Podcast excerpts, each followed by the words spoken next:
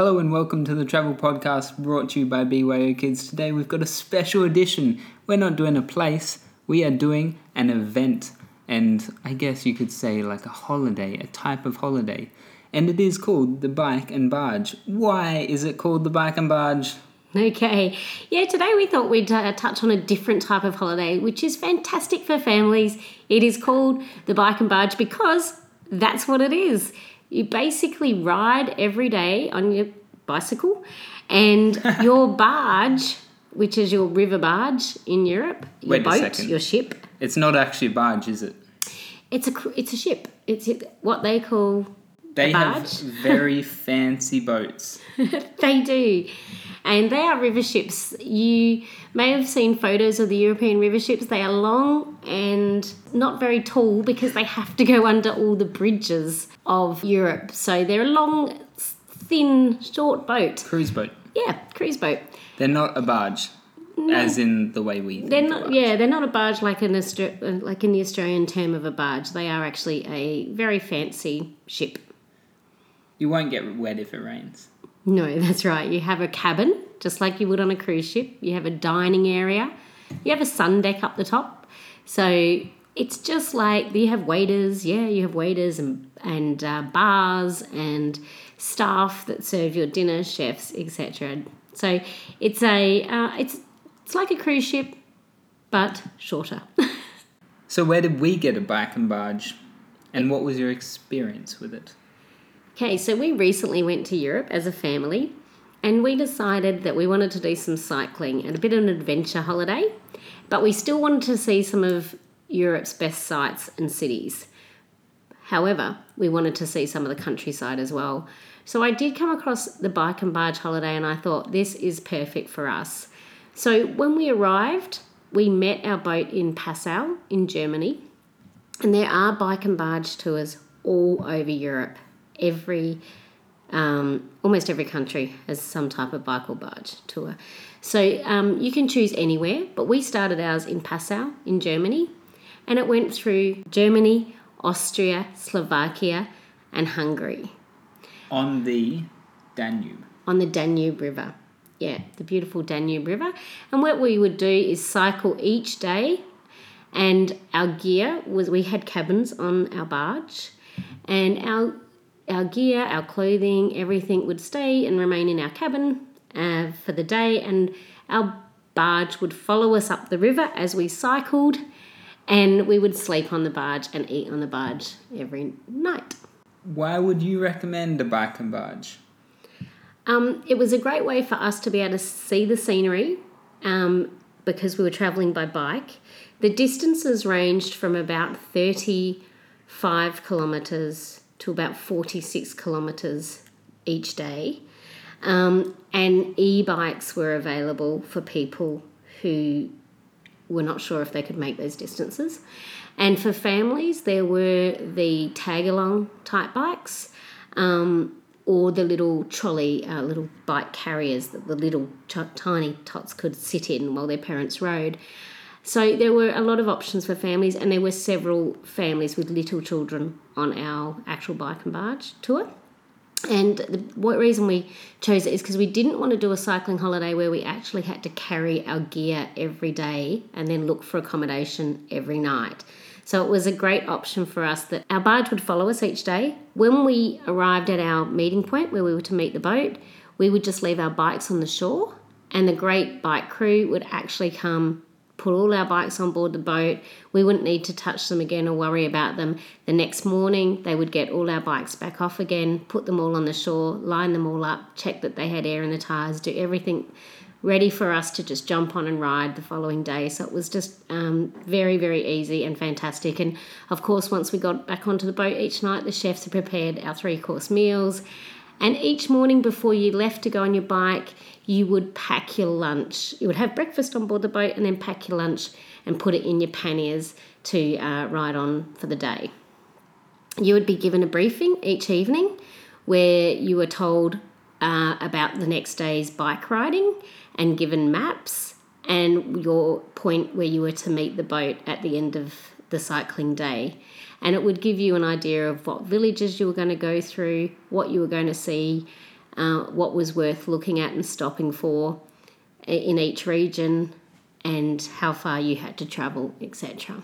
The Danube River is actually um, it's quite a busy river. It is a working river and has a lot of cruise boats on it, and actually has um, a lot of freight going up and down the river too. So there's a lot to watch all the time.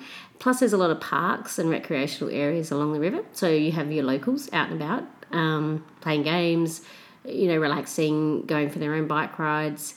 Uh, there's a lot of villages along the way and a lot of ruins, ancient ruins and castles. So you can stop at all of those. Um, depending on what part of the river you're doing, you, you may need to cross the river. So you may have to take either a bike, a ferry, like a car ferry, or you may need to go across bridges.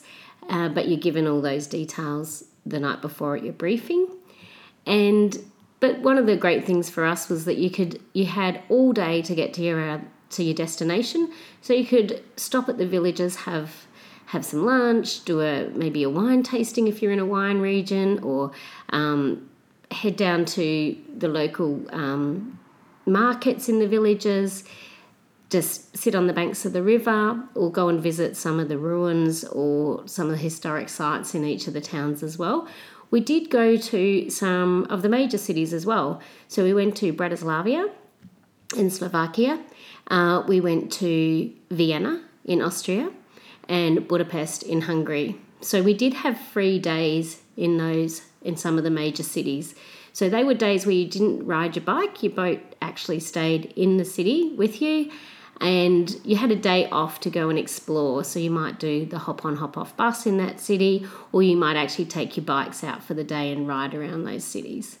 Um, so there was a couple of, there was a few rest days in the major cities that you could, you know, just explore one of the things I liked about the bike and barge is the bike leg of each day. You didn't have to do it with a guide or with anyone in particular. You could just go off on your own and explore wherever you wanted, really. As long as you made it back to the port at night. That, that was your only rules, really, wasn't it? Yeah, that's absolutely correct. They um, are a self guided tour. So even though there are about 100 people that will be travelling on your barge with you, it depends on the size of the boat. Some of the boats actually only hold around 30 people, some hold up to about 150. Our boat held about 100. Um, around about 70 of them were actually cycling. Some were not. Some partners, etc., you know, chose to stay on board the boat, and that was absolutely fine as well. So we had around 70 of us were cycling. Approximately 20 of those had opted to have a guide with them and they would travel each day with their guide. The other remaining 50 of us had opted for the self guiding. So we basically, as Josh said, we would just get our directions, our map, be told to where to meet the boat at a certain time in a certain place, and we were able to explore on our own as a family, which we really love doing. Um, we were able to see the things we wanted to see. We could go at our own pace. We could eat when we wanted to eat. We could look at things that appealed to us. Um, but then at night, we still got to have great fun with the other people that were on our boat. Um, sit around in the bar in the evenings, or or have dinner with with great people and learn about where they were from. We had people from all over the world on our boat, and so you had plenty of time to meet other guests and, and talk to other people, but we really enjoyed being able to do our own thing. Is a bike and barge holiday an affordable option? It is. It's a very affordable option. There's a whole lot of different levels of bike and barge tours. You can get from very basic three star, which ours was about a three star. Um, that's what they class themselves at. I would have actually given them about a three and a half to four star. I thought the, the standard was excellent. Um, right through to a five star. So it depends on what you want to pay. But the one we did, um, I would thoroughly recommend it. The, the ship was fantastic and it was around $1,500 Australian per person for the week. So that was with um, our two kids in another room. We had two cabins, so um, two beds in each cabin, two cabins, and that included all our bike rental as well. So all our meals, all our transport, um, and all our briefings, entertainment, everything we needed to be able to do the bike and barge holiday. So around $1,500 per person. So very good value for Europe. Okay, Podos, we're wrapping it up there. Thanks for listening to the Travel Podcast brought to you by byokids.com.au and Thanks for listening, everyone. It was uh, it, it was good to do a special edition on a different type of holiday, and we can book these bike and barge trips for you if you want to do one. They run all through Europe. Just contact the BYO Kids team, and we can make it happen. We also have a great range of cycling and walking tours as well, all through Europe. Thank you.